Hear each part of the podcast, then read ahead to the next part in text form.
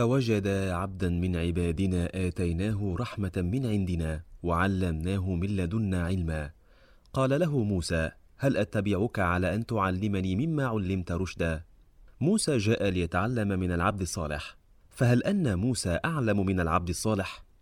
لا بد من الالتفات إلى ان القانون الإلهي قاض بأن يقود الأعلى مقاما الأدنى منه حيث إن علو مقامه يجعله مهيمنا ومتسلطا بالعلم والقدرة على من هو دونه. فلا يمكن تصور أن الله يسلط الجاهل أو الأقل علما على العالم العارف بالحقائق. فالنقاش الدائر حول علم العبد الصالح وعلم موسى عليه السلام محسوم قرانيا بأن العبد الصالح أعلم من موسى عليه السلام. فاعتذار موسى للعبد الصالح قد بلغت من لدني عذرا. يدل على ذلك وشدة العبد الصالح مع موسى عليه السلام وهذا مثال منها. قال فإن اتبعتني فلا تسألني عن شيء حتى أحدث لك منه ذكرى تدل على ذلك. بل ويظهر جليا في الآية والآيات قبلها أن العبد الصالح يتعامل مع موسى عليه السلام على أنه أعلم منه ويريد تعليمه.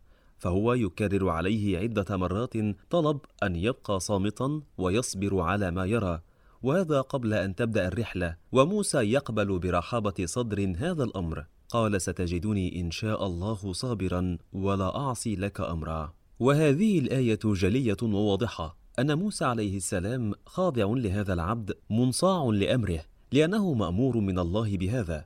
والحقيقة أنه كأمر الله للملائكة بالسجود لآدم عليه السلام وهذا واضح من قول موسى ستجدني إن شاء الله صابرا ولا أعصي لك امرا والحقيقة أن زمن العبد الصالح لم يكن قد حان بعد ولكنه لما نزل لتعليم موسى في هذا العالم الجسماني واجتمع هو وموسى أصبح هو الحجة على موسى ولا يسع موسى أن يقول شيئا مع وجود العبد الصالح غير ولا أعصي لك أمرا. أما من تعرضوا لهذه الآيات وجعلوا موسى أعلم من جهة والعبد الصالح أعلم من جهة أخرى فهذا شيء لو أنهم تركوا الخوض فيه لكان خيرا لهم. فالعلم من الله سبحانه وتعالى في طرق السماوات والشرائع والغيب يحدده مقام الإنسان. فلا يمكن أن الله سبحانه وتعالى يفيض على عبد في مقام أدنى علما أعظم من علم يفاض على عبد في مقام أعلى.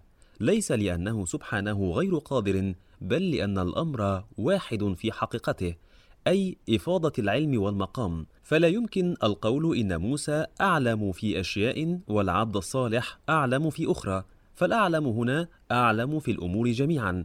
فلسنا نتكلم عن كتابي فيزياء وكيمياء بل نتكلم عن ملكوت السماوات والشريعة. نتكلم عن دين الله سبحانه الذي جاء به الأنبياء ونسبة أمور الدين للنبي والوصي المرسل واحدة وليست متعددة أو متفاوتة. فمن يعلم منهم بنسبة ما في ملكوت السماوات يعلم بنفس النسبة في الشريعة. فإذا كان العبد الصالح أعلم بالأمور الغيبية وطرق السماوات من موسى فهو حتما أعلم من موسى في الشريعة أيضا.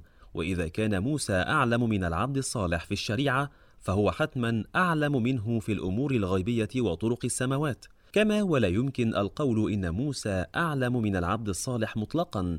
كيف وقد قص علينا القرآن بوضوح أن موسى جاء ليتعلم من العبد الصالح كما تعلمت الملائكة من آدم عليه السلام فلم يبقى إلا أن يكون العبد الصالح هو أعلم من موسى مطلقا. أما الذين خاضوا في هذه القصة القرآنية فقد تعثروا بالعبد الصالح وعظم عليهم تصور عبد لم يصرح القرآن بهويته أو اسمه أن يكون أعلم من موسى النبي وهو من أولي العزم من الرسل. كما لم يعلموا أن العبد الصالح إنسان نزل إلى هذا العالم الجسماني لتعليم موسى وزمانه لم يحن بعد. بل وحثهم على الانتقاص من العبد الصالح وغمط حقه القرآني الواضح الجلي بأنه أعلم من موسى ورود تسميته بالخضر في بعض الروايات دون أن يلتفتوا إلى أن الخضر صفة وليست اسما ويمكن أن تطلق على أكثر من شخصية إلهية باعتبار أنهم عليهم السلام يخلفون الأرض خلفهم خضراء أي من الدين أي أنهم ينشرون الدين فاللون الأخضر يشير للدين.